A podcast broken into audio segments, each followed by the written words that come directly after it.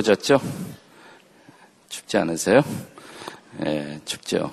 감기 들지 마시고 감격하세요. 예, 옆에 있는 분들에게 감기 들지 마시고 감격하세요. 한번 해보세요.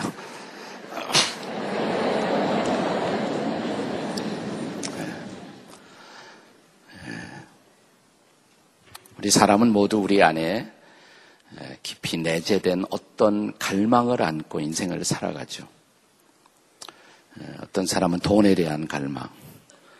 그래서 아침에 눈 딱 뜨면 그때부터 돈을 생각하고 하루 종일 돈을 묵상하는 사람이 있습니다. 이런 사람은 돈 사람입니다. 어떤 사람은 권력에 대한 갈망. 그래서 주야로 자기가 도달하게 될 어떤 자리, 타이틀, 그 권력에 대한 갈망을 안고 살아가는 사람도 있습니다. 니체는 이런 사람들을 초인이라고 그랬어요. 초인. 그런가 하면 또 어떤 사람은 명예에 대한 갈망, 자기 이름 석자를 내는 것, 그 이름을 알아주는 것, 그것이 인생의 최고의 관심이 되어 있는 사람도 있습니다. 이런 사람은 명인입니다. 명인. 어떤 사람은 성에 대한 갈망. 그래서 아침에 눈 딱 뜨면 그때부터 이성을 생각해요. 네. 그래서 주야로 성을 묵상하는 사람이 있습니다. 이런 사람을 우리가 성, 성인이라고 그럽니다. 성인. 네. 이런 사람들이 좋아하는 인터넷이 바로 성인 사이트죠. 네. 그러나 저는 이런 모든 갈망보다도 우리 안에 더 깊이 내재된, 더 속에 잠재되어 있는 가장 중요한 갈망이 있다고 생각해요. 그것은 변화에 대한 갈망입니다. 변화. 나도 좀 바뀌고 싶다. 이대로는 살고 싶지 않다. 바뀌고 싶다. 근데 변화가 쉽지 않아요. 이 변화가 쉽지 않은 중요한 이유는 과거가 우리의 발목을 붙잡고 있기 때문에 그렇습니다. 과거에서부터 벗어난다는 게 쉽지 않아요. 우리 현대 심리학에서 모던 사이컬러지에서 많이 사용하는 단어 가운데 성인 아이라는 말이 있습니다. adult child. 네. 우리가 성인인데 우리 안에 아이가 들어가 있다는 거예요. 예를 들어서 아이 시절에 어떤 충격을 받았을 경우 우리 부모가 나를 버렸다. 부모에게 버림받은 아이 믿을 수 없겠죠. 아무도 믿지 못해요. 자기 부모를 믿을 수 없는데 누굴 믿겠어요. 성인이 되었어요. 성인이 되었지만 자기 안에 아직도 사람들을 믿지 못해요. 믿지 못하는 아이가 들어있어요, 내 안에. 이게 성인 아이예요, 성인 아이. 그만큼 인간은 과거를 벗어나기가 쉽지 않다는 것입니다. 그래도 할 수만 있으면 과거를 결별하고 새로운 미래로 나는 떠나가고 싶다. 이런 마음이 있잖아요. 제가 가까이 지내는 선배 목사님이 한 분 있는데 어느 날 제가 찾아갔습니다. 친구들하고. 목사님이 옛날 얘기를 하시는데 그 이분이 6.25 전쟁이 이 땅에서 일어났을 때 자기가 살던 마을, 자기가 다니던 중학교가 비행기 폭격을 맞아서 불타는데 이분은 아주 신이 나서 막 춤을 추었대요. 이상하잖아요. 그래서 왜 그러셨어요? 그러니까 자기 학교에 성적표 불탈 생각하니까 그렇게 좋더래요. 내 과거라는 레코드가 내 마음에 들지 않는다. 그러면 그 레코드를 찢어버리고 내 인생의 chapter를 새롭게 쓰고 싶은 갈망이 우리 안에 있는 거죠. 성경에 보면 다윗이라는 사람이 있습니다. 이 사람은 하나님이 좋아했던 사람이에요. 그래서 하나님의 마음에 합한 사람이라는 별명이 붙었습니다. 그럼에도 불구하고 그분이 실수를 한 다음에 자기가 범한 실수 때문에 마음이 너무 아파서 어, 참회의 기도를 드립니다. 그 기도 가운데 이런 대목이 있어요. 주님, 우술초로, 당신의 우술초로 저를 깨끗하게 해주세요. 아, 지금은 세척제가 발달되어 있지만 옛날에는 그런 것이 없었을 때 우술초가 세척제 비슷한 역할을 했습니다. 예를 들어서 이제 우리가 예, 이번에 그 죄를 범하고 참회의 기도를 드리면서 우술초로 저를 깨끗하게 해달라고 구약의 제사를 드릴 때 보면 이런 제단 위에다가 재물을 올려놔요. 재물을 올려놓고 칼로 각을 뜹니다. 피가 흐르죠. 피가 흘러요. 시간이 되면 응고가 돼요. 근데 그 피를 닦기가 쉽지 않아요. 그런데 우슬초, 성면 같은 스펀지 같은 이 우슬초를 대면 깨끗해집니다.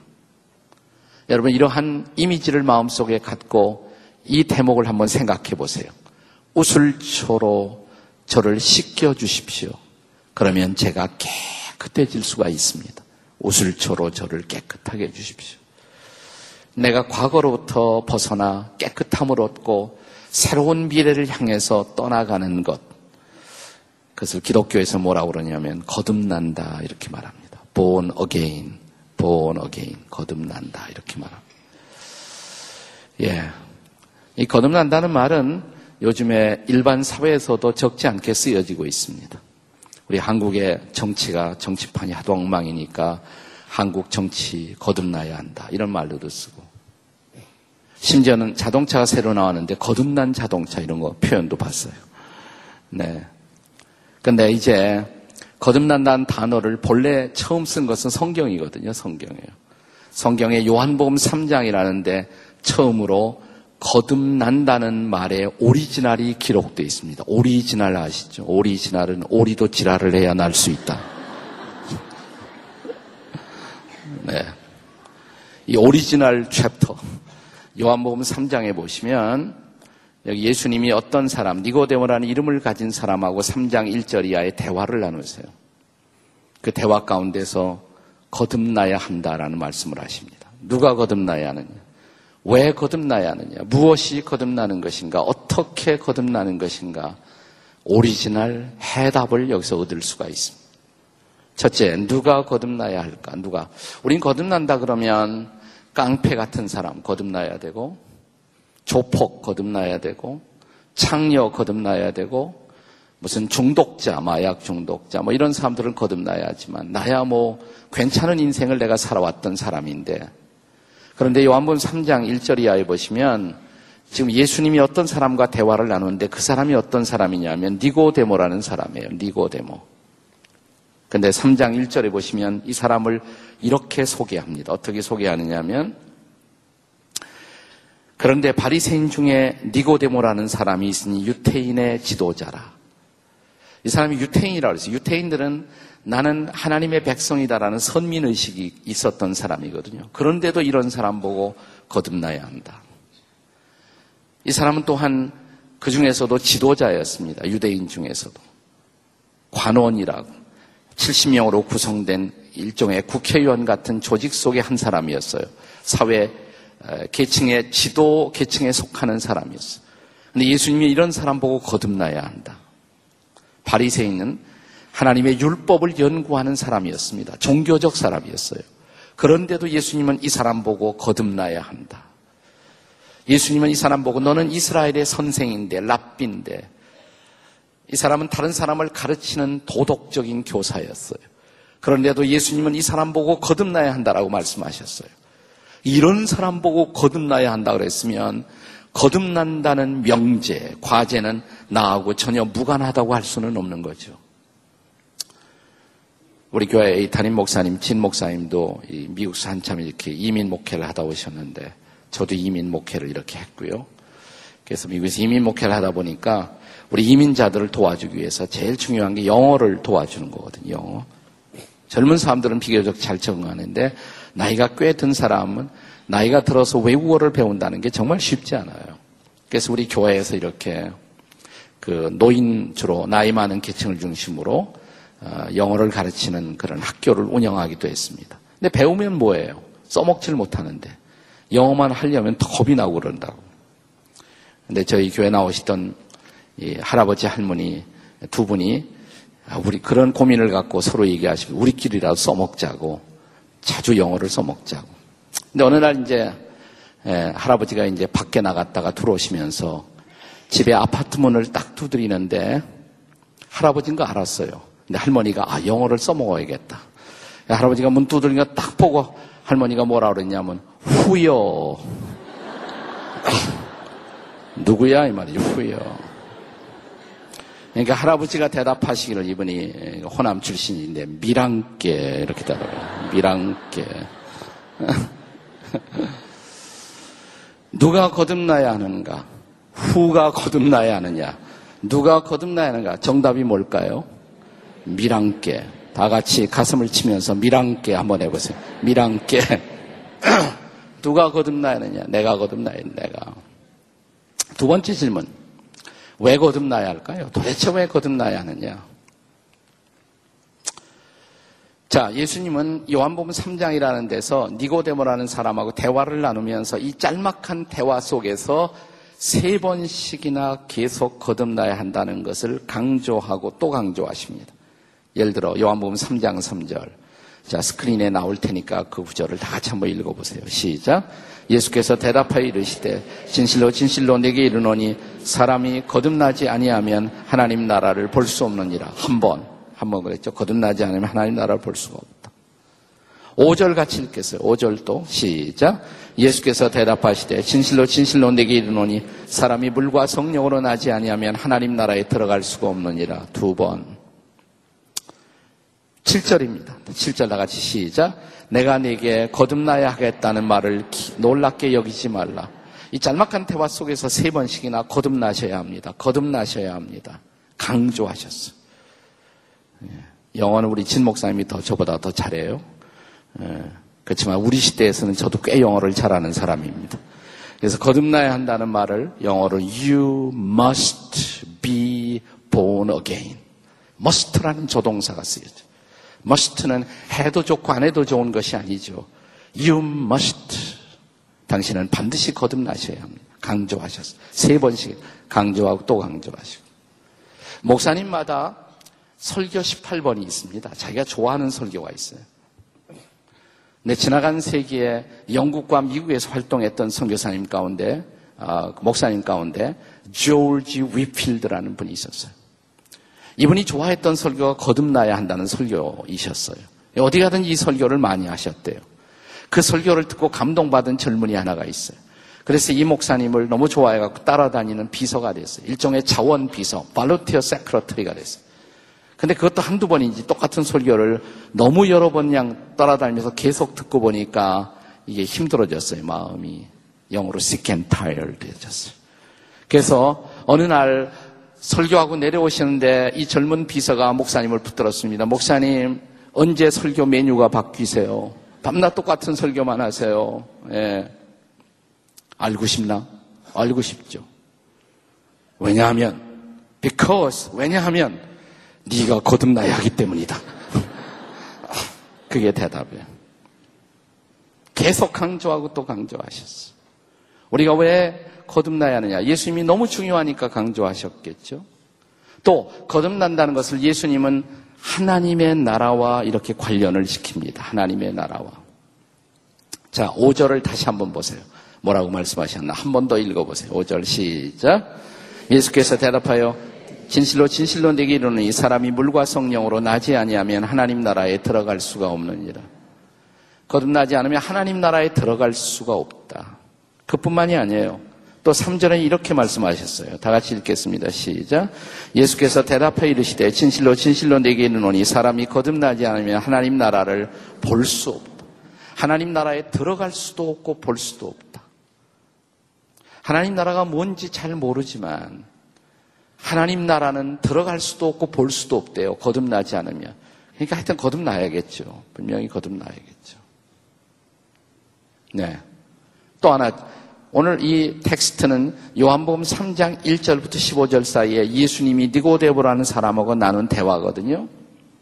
근데 그 대화의 결론이 뭐냐면 요한복음 3장 16절인데 이 16절은 너무나 잘 알려진 구절이에요. 안 믿는 분들도 다 아는 말씀이에요. 그게 사실은 이 대화의 결론입니다. 요한복음 3장 16절을 한번 같이 한번 읽어보시겠어요? 3장 16절은 이런 말씀입니다.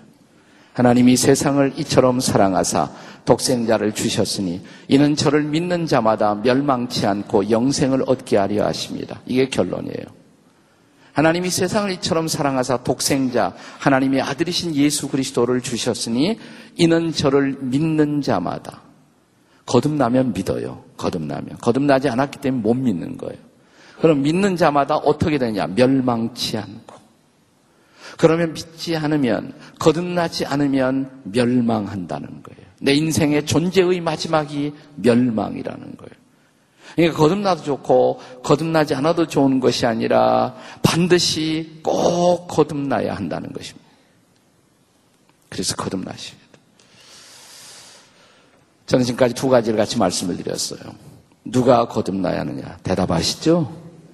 네, 미랑께. 왜 거듭나야 하느냐? 거듭나지 않으면 뭐예요? 네, 멸망하기 때문에.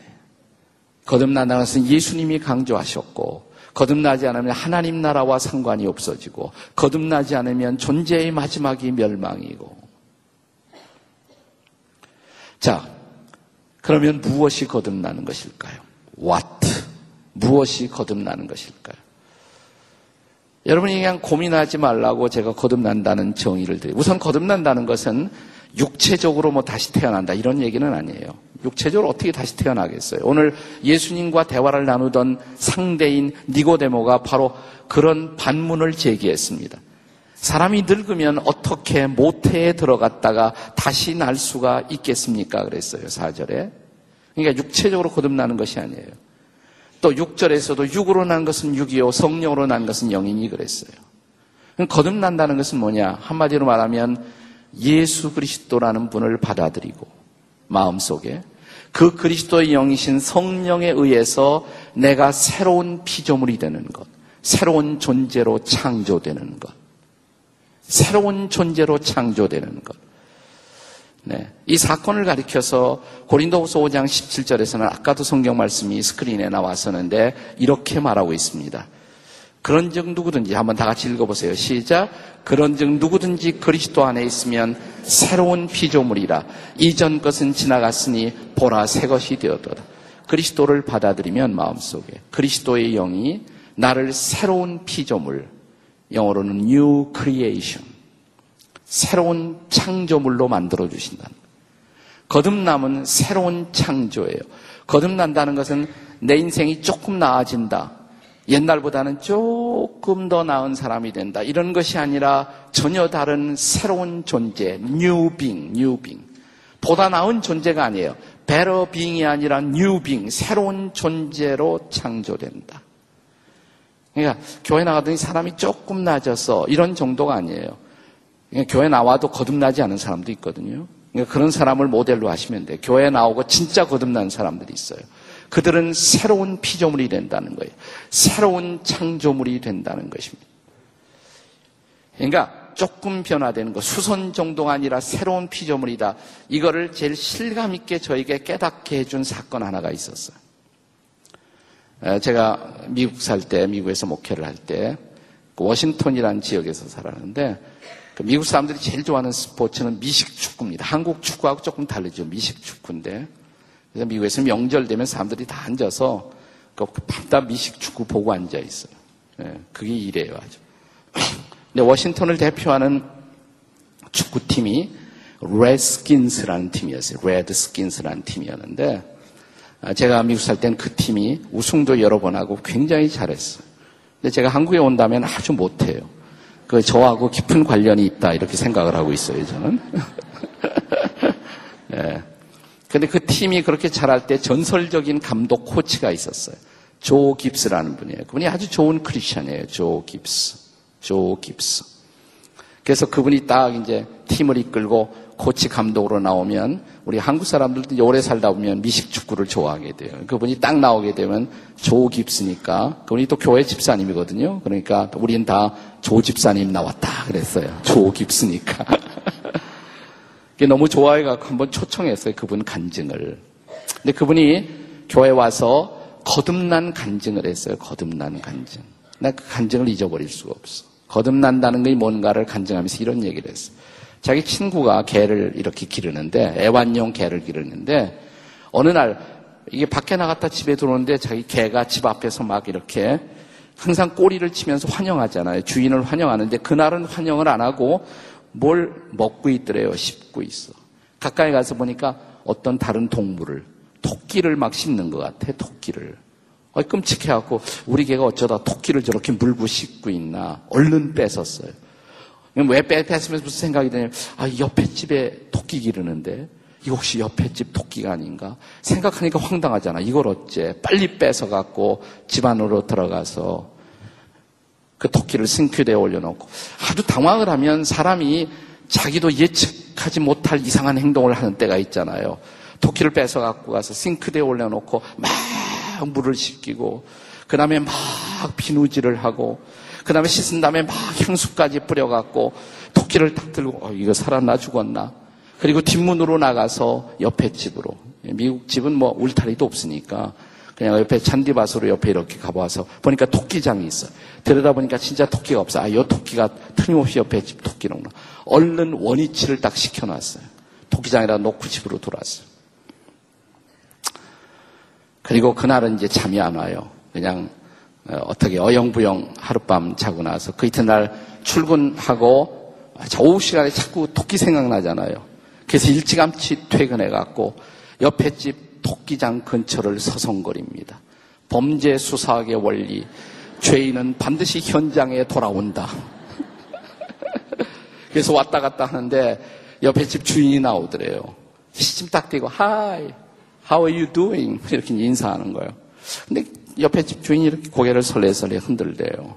그래서 뭐 나쁜 일이 있느냐고 무슨 일이냐 하니까 아, 좀 이상한 일이 있, 었다고 우리 집에 무슨 이상한 일이냐니까 사실은 한 사흘 전에 자기 집 토끼가 죽어갖고 그 애완용 동물 무덤이 있는데 그 무덤으로 데리고 가기 전에 시간이 없어서 임시로 자기 집 뒷뜰에 파묻어 놓았는데 어떤 놈이 그 토끼를 꺼내갖고 목욕을 시키고 거기다 피누칠하고 향수까지 뿌려갖고 거기다가 원위치 시켜놨다.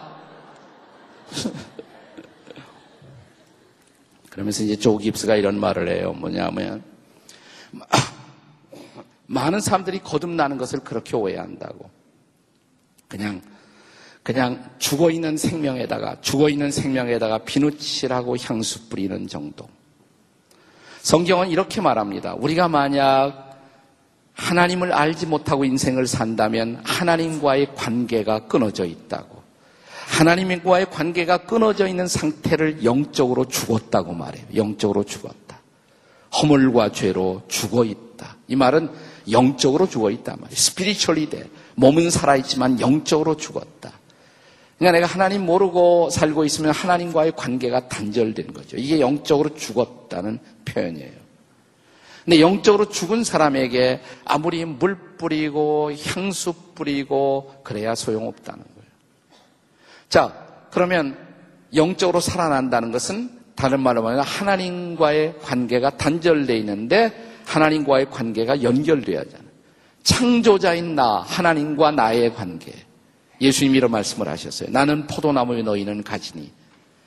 그분이 포도나무, 생명의 나무예요. 우리는 가지와 같은 존재인데 가지가 나무에서부터 이렇게 떨어져 있으면 죽은 거잖아요. 나중에 말라버리고 그러겠지만 끊어져 있는 자체가 죽음이에요. 생명의 근원이신 하나님, 나의 창조자이신 하나님, 그 관계가 단절되어 있다. 이게 바로 영적 죽음이에요. 영적 죽음.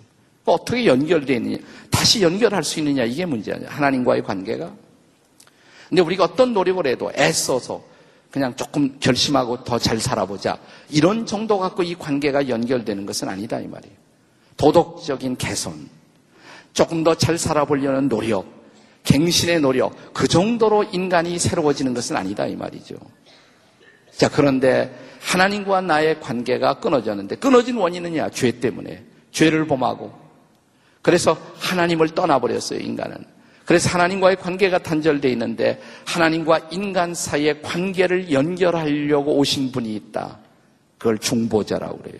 그분이 바로 예수님이에요. 하나님과 인간 사이, 하나님은 한 분이시요. 하나님과 사람 사이의 중보도 한 분이신 예수 그리스도라.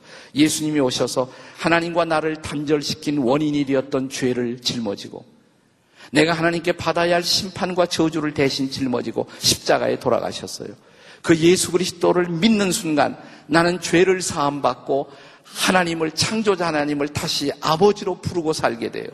그러니까 예수 믿는 순간 하나님과 나 사이의 관계가 연결돼요. 영적으로 살아난 거예요. 살아난 거예요. 새로운 창조물이 된 거예요. 나는 하나님 예수 그리스도를 통해서 하나님이 주시는 새로운 생명을 선물로 받고 새 생명을 받고 새 피조물이 되어 하나님을 아버지라고 부르면서 하나님과의 관계 속에서 새로운 인생을 사는 것. 그게 바로 거듭남이에요. 거듭남. again 하다. 그럼 어떻게 거듭날 수 있어요? 마지막 질문. 제일 중요한 질문이죠. 그러면 내가 어떻게 거듭날 수가 있는가? 예수님이 니고데모하고 대화를 하시다가 거듭나는 방법을 구체적으로 말씀해 주셨어요. 14절, 15절의 말씀인데 한번 다 읽어보겠어요. 자, 요한복음 3장 14절, 15절 다 같이 읽어요. 시작. 모세가 광야에서 뱀을 든 것 같이 인자도 들려야 하리니 이는 그를 믿는 자마다 영생을 얻게 하려 하십니다. 잘 이해가 안 가실 거예요. 조금 쉽지 않죠. 배경을 이해하지 못하면 쉽게 안 들어오는 얘기예요. 자, 어떻게 거듭날 수가 있습니까? 이 질문에 대해서 예수님이 하신 마지막 결론적 대답이거든요. 모세가 광야에서 뱀을 든 것 같이 인자도 들려야 하리니 이는 그를 믿는 자마다 새로운 생명을 영생을 얻는다. 이렇게 말씀하셨어요. 모세가 광야에서 뱀을 들었단 말이 무슨 얘기냐? 자, 모세라는 분이 이스라엘 백성을 데리고 에집트 땅에서 이렇게 나올 때, 백성을 데리고 나올 때, 이제 광야에서 많은 사건이 일어나요. 자, 목표는 그 백성을 데리고 약속의 땅, promised land, 하나님이 특별히 준비하신 약속의 땅으로 백성을 데리고 가는 거예요. 그러니까 그들은 이제 위대한 땅, 약속의 땅을 향해서 가는 거죠. 설레이는 모험이에요. 미래는 모르지만 설레이는 모험. 아까 부른 노래처럼 설레이는 모험이에요. 그런데 그 가는 길이 평탄하지만은 않았어요. 그러니까 이스라엘 백성들이 불평을 하기 시작해요. 예, 지금 가나안 땅으로 약속의 땅으로 가면서도 광야에서 불평을 많이 해요. 예, 빨리 빨리 좀 갔으면 좋겠는데 너무 길어. 계속 방황을 하게 되고. 아마 그들은 가나안이라는 표지를 까꾸로 읽었을지 모릅니다. 가나안을 까꾸로 읽으면 안 나가. 왜 이렇게 안 나갈까? 계속 방황만 했어. 거기다 먹을 것이 없어요. 먹을 것이 변변치 않아 광야에서. 그러니까 여기 와서 죽으면 어떻게 합니까? 가나안 땅도 가보지 못하고 먹을 거 주세요. 막 졸라대니까 하나님이 또 졸라대면 주세요. 하나님은 이상하게. 그 주신 것이 뭐냐? 만나라는 음식이에요. 만나. 만나. 하늘에서 만나가 막 떨어져요. 만나. 만나라는 말은 본래 히브리 말로 what is it? 그것이 뭐냐 이런 뜻이에요. 그게 뭐냐? 하얀 색깔이에요. 눈송이처럼 막 하나님이 친히 만드신 음식이 하늘에서 떨어져요. 얼마나 신기했겠어요. 그걸 보면서 만나, 만나. 저게 뭐냐? 저게 뭐냐? 그러다가 그 이름을 저게 뭐냐로 결정해요. 저게 뭐냐? 만나. 근데 그 만나를 맛보고 처음에 뭐냐면 이건 꿀맛 같다. taste like honey. 꿀맛 같다. 그랬어요. 꿀맛 같다. 꿀송이 같다. 근데 너무 감사하고 너무 기뻐했는데 메뉴가 바뀌지 않아. 계속 만나야. 똑같은 만나밖에 안 내려요. 그러니까 나중에 가서 이스라엘 백성 처음에는 감사하고 감격하다가 나중에 메뉴가 바뀌지 않습니까? 그러다가 우리가 이 음식을 싫어합니다. 난 이제 만나가 싫어요. 그랬더니 제가 성경에 보니까 하나님이 그때처럼 열받으신 때가 없어. 하나님이 제일 화가 나셨어요. 사실 선물인데 다른 거 먹을 게 없었을 때 하나님이 친히 내리신 만나. 나는 그런 만나를 한번 맛을 봤으면 죽어도 한이 없을 것 같아요. 근데 그 만나를 감사하기보다 그 만나를 향해서 자꾸만 불평하기 시작한단 말이죠. 그러니까 하나님 화가 났어요.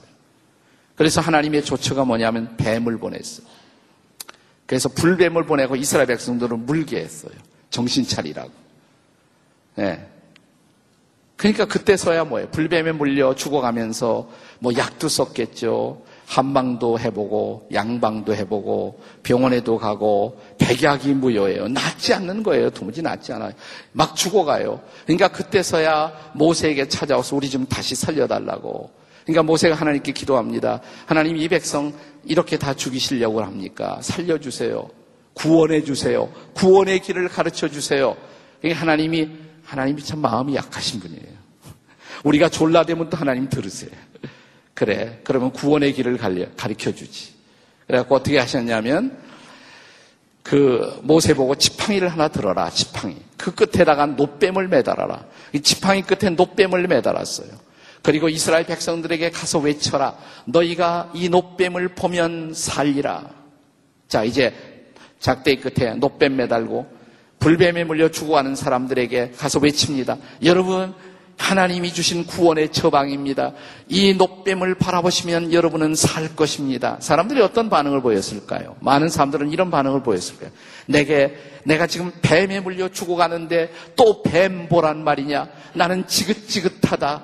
그러면서 계속 죽어가요. 계속 죽어가요. 어떤 사람은 아니, 내가 한방도 그리고 최고로 좋은 병원에 가서 내가 시도했는데도 낫지 않는 것이 이런 방법으로 나을 수가 있단 말이냐. 그건 다 미신이야. 미신. 슈퍼스티션이야. 그러면서 죽어가요. 그런데 여러분 잘 들으세요. 단순한 마음을 가진 한 사람이 있어. 아주 simple heart. 단순한 마음을 가진 사람이 내가 모든 방법을 다 썼는데 안 되잖아. 그게 하나님의 구원의 방법이래. 그러면 하나님의 구원의 방법을 받아들이고 한번 쳐다보지 뭐. 내가 하나님 당신의 방법대로 한번 쳐다보겠습니다. 이제는 나는 살 길은 하나님밖에 없습니다. 그리고 하나님이 주신 말씀대로 모세가 들고 있는 노뱀을 쳐다보는 순간 그 순간 무슨 변화가 일어나는지는 잘 모르겠어요. 그러나 결과적으로 살았어요. 죽지 않았어요. 그 사람은. 병이 났어요. 자, 병이 났고 자기가 새로운 건강, 새로운 생명을 되찾은 사람들이 어떻게 했을까요? 흥분해 갖고 돌아다니면서 야, 하나님 말씀대로 그거 쳐다보면 살아. 살아 진짜야. 살아. 이렇게 말하지 않았겠습니까? 지금 예수님이 그 얘기하는 거예요. 거듭나는 방법을 얘기하면서 다시 들어보시면 14절에 이런 얘기를 했었습니다. 모세가 광야에서 뱀을 든 것 같이 그 다음에 누구예요? 인자도 인자는 예수님의 별명이거든요. 사람의 아들로 오신 예수님 인자도 들려야 하리니 이게 무슨 얘기입니까? 잘 들어보세요. 자 모세가 죄로 말미암아 죽어가는 이스라엘 백성들을 위해서 광야에서 지팡이 끝에 뱀을 든 것처럼 인자도 인자는 예수님인데 예수님도 인생의 광야에서 들려야 하리니 우리도 죄 때문에 죽어가고 있어요. 죄 때문에 방황하고 있어요. 죄 때문에 우리는 헤매고 있어요. 그리고 마지막에 죽음을 피할 수가 없고 심판을 피할 수가 없어요. 이런 인류를 위해서 죄인들인 우리가 새로운 삶을 얻기 위해서 하나님은 예수라는 하나님의 아들을 보내시고 그 아들이 우리의 죄를 대신 짊어지고 십자가의 죄인으로 매달리셨어요. 그리고 이렇게 말씀하십니다. 너희 죄를 해결하기 위해서 십자가에 매달아 놓은 너희의 죄를 대신 짊어지고 돌아가신 내 아들을 바라보라. 잘 보세요. 여기 중요한 비유가 있습니다. 뱀에 물린 죽어가는 사람들을 위해서 지팡이 끝에 노뱀을 매달으셨던 하나님이 죄로 말미암아 죽어가는 인간을 위해서 하나님의 아들인 예수가 죄를 뒤집어 쓰고 죄인이 되어 십자가에 달리셨어요. 자, 뱀에 물려 죽어가는 이스라엘 백성들에게 광야, 광야에서 지팡이 끝에 뱀을 쳐다보라고 말씀하시던 하나님이 죄로 말미암아 죽어가는 인간을 위해서 죄를 짊어지고 돌아가신 십자가의 예수를 바라보라고 그 예수를 믿으라고 그러면 너희가 죄 사함을 받고 새로운 생명을 얻게 되리라고. 자, 그 지팡이 끝에 매달린 그 뱀을 바라보고 새로운 생명을 얻었던 사람들이 나가서 사람들에게 전할 때 이런 얘기를 했을 거예요. 그들이 만약 신약 성경을 알았다면 이렇게 말했을 거예요. 아까 요한복음 3장 16절은 성경의 제일 유명한 구절인데 뭐라고 그랬습니까? 요한복음 3장 16절 하나님이 세상을 이처럼 사랑하사 독생자를 주셨으니 이는 저를 믿는 자마다 멸망치 않고 영생을 얻게 하려 하십니다.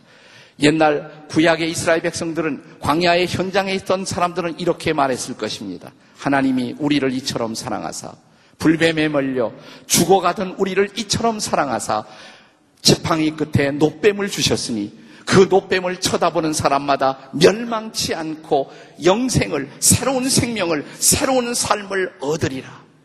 이것이 복음이에요. 이것이 기독교의 복음이에요. 복음이에요. 저도 처음 20대 초에 교회 나오기 시작했는데 저는 기독교 집안도 아니고 기독교하고 전혀 관련도 없었어요. 20대 초에 나왔는데 교회 처음 나오면서도 잘 뭔지 모르겠더라고요. 저는 그때 그렇게 생각했습니다. 결국 뭐 예수 믿는 것도 다 도덕하고 별로 다를 것이 없지. 마음 착하게 먹고 착하게 살면 되지 뭐. 꼭 교회 나올 필요가 있겠는가. 이런 생각을 했어요. 교회 처음 나오면서도 그런 생각을. 저는 도덕과 신앙을 구별하지 못했습니다. 근데 어느 날 성경 공부를 하다가 갈라디아서 2장 21절을 같이 읽고 생각하게 되었습니다. 갈라디아서 2장 21절은 이런 말씀이에요. 바울이라는 사람이 한 소리인데 내가 하나님의 은혜를 피하지 아니하노니 만약 사람이 의롭게 되는 것이 율법으로 말미암았으면 그리스도는 헛되이 죽으셨다. 좀 어려운 말이에요. 근데 이게 무슨 뜻인가? 제가 이렇게 쫙 생각을 해보고 있었어요. 율법이라는 것은 두 가지예요. 하라 하지 말아라. 하나님이 하라는 거 하고 하나님이 하지 말라는 거 안 하고. 그래서 율법을 지켜서 인간의 도덕을 지켜서 그 행함으로 의롭다고 인정을 받을 수가 있다면 예수는 헛되이 죽으셨다는 거예요. 예수는 올 필요가 없었다는 것이에요. 이게 무슨 뜻이야? 근데 가만히 그 말씀을 묵상하다가 내 인생 최고의 깨달음이 찾아왔어요. 기독교는 도덕이 아니로구나. 기독교는 도덕을 반대하는 것이 아니에요. 나 기독교는 도덕을 넘어서요. 도덕이 해결하지 못한 딜레마를 해결해요. 도덕이 율법이거든요. 이거 하라, 이거 하지 말아라. 근데 나는 하나님이 하라는 것을 사실은 하지 못한 존재임을 알았어요. 하나님이 하지 말라는 것은 가만히 생각하고 다 했더라고요, 나는. 네. 이웃을 미워만 해도 살인하는 거다. 어, 나 살인죄인이로구나. 여자를 향해서 음욕을 품어도 간음했다. 나 간음죄인이에요. 살인, 살인죄인이고. 하나님이 하지 말라는 거 했어요. 하라는 거 하지 못했어요. 나는 내 노력으로 하나님 앞에 의롭다고 합격받을 자신이 없어요. 나는 율법을 지켜야 할 자가 아니라 율법을 지키지 못한 자예요. 나는 도덕을 따라 살아야 할 자가 아니라 도덕을 깨뜨린 사람이에요. 나는 양심을 따라 살아야 할 자가 아니라 이민의 양심을 스스로 배반했어요. 인간의 도덕은 스스로의 문제를 해결할 수 없어. 양심의 한계가 있어요. 그래서 내가 나를 의롭게 할 수가 없기 때문에 내가 내 문제를 해결할 수 없기 때문에 그래서 하나님이 예수 그리스도를 보내시고 예수님이 내 죄를 짊어지시고 예수님이 십자가에서 피 흘리시고 예수님이 나를 구원하는 구원자가 되셨다. 이게 비로소 믿어졌어요. 아, 그렇구나. 기독교는 도덕이 해결하지 못하는 것을 해결했구나. 이 사실을 깨닫는 순간 제 마음에 막 기쁨이 막 치솟았어요. 1965년 9월 마지막 주 그날도 화요일이었습니다. 화요 성경 공부반이라는 것을 하다가 이 말씀을 통해서 저는 복음을 깨달았어요. 갑자기 희미했던 것들이 환해졌어요. 와, 형식적으로 부르던 찬송이 막 마음속에서부터 막 찬송이 나와요. 저는 찬송 잘 못 부르는데 갑자기 찬송도 부르고 싶고 막 너무너무 기뻐갖고 성경 공부하다 말고 바깥에 나왔어요. 이제 서서히 10월이 오고 있던 때라 바람이 이렇게 서늘한 바람이 조금씩 불어오고 있었어요. 낙엽이 휘날리는데 갑자기 한 번도 보지 못한 나무, 한 번도 보지 못한 하늘, 한 번도 보지 못한 세상처럼 느껴졌어요. 나 예수님을 믿어요라고 마음속에 고백한 순간, 십자가가 믿어진 순간, 예수님이 왜 돌아가셨는지를 알게 된 순간, 그 예수 그리스도가 나를 위해 십자가에 돌아가셨구나가 깨달아지는 순간, 저는 바깥으로 나와서 제가 아는 유일한 찬송, 못 부르는 찬송이지만 9월 마지막 주 저는 길거리에서 혼자 막 찬송을 불렀습니다. 나 같은 죄인 살리신 주의 놀라와 잃었던 생명 찾았고 광명 을 얻었네. 이 찬송의 제목이 Amazing Grace, 놀라운 은혜. 내 행함을 통해서 내가 의롭게 된 것이 아니라 하나님의 은혜로 은혜라는 것은 자격이 없는 사람들에게 베풀어 주는 사랑, 십자가의 사랑, 예수님의 사랑을 통해서 내가 내 죄를 용서받고 새로운 생명을 선물로 받고 하나님의 자녀가 되었구나. 막 말하고 싶었어요. 갑자기 제 바로 아래 동생이 생각이 났어요. 버스 타고 집에 막 왔어요. 그러니까 제 아래 동생이 있더라고요, 집에. 동영아, 형 말이야. 오늘 진짜 예수님 만났어. 나 진짜 예수님 믿어. 그 다음에 제가 이랬어요. 나 진짜 거듭났어. 거듭났어. 거듭났다는 말은 굉장한 수준에 도달했다는 말이 아니에요. 새 생명을 받고 새 출발을 하는 것이 거듭남이에요. 예수님을 영접하고 예수님의 죄 사함을 받고 예수님이 선물로 주시는 새로운 생명을 받고 새로운 삶을 출발했어요.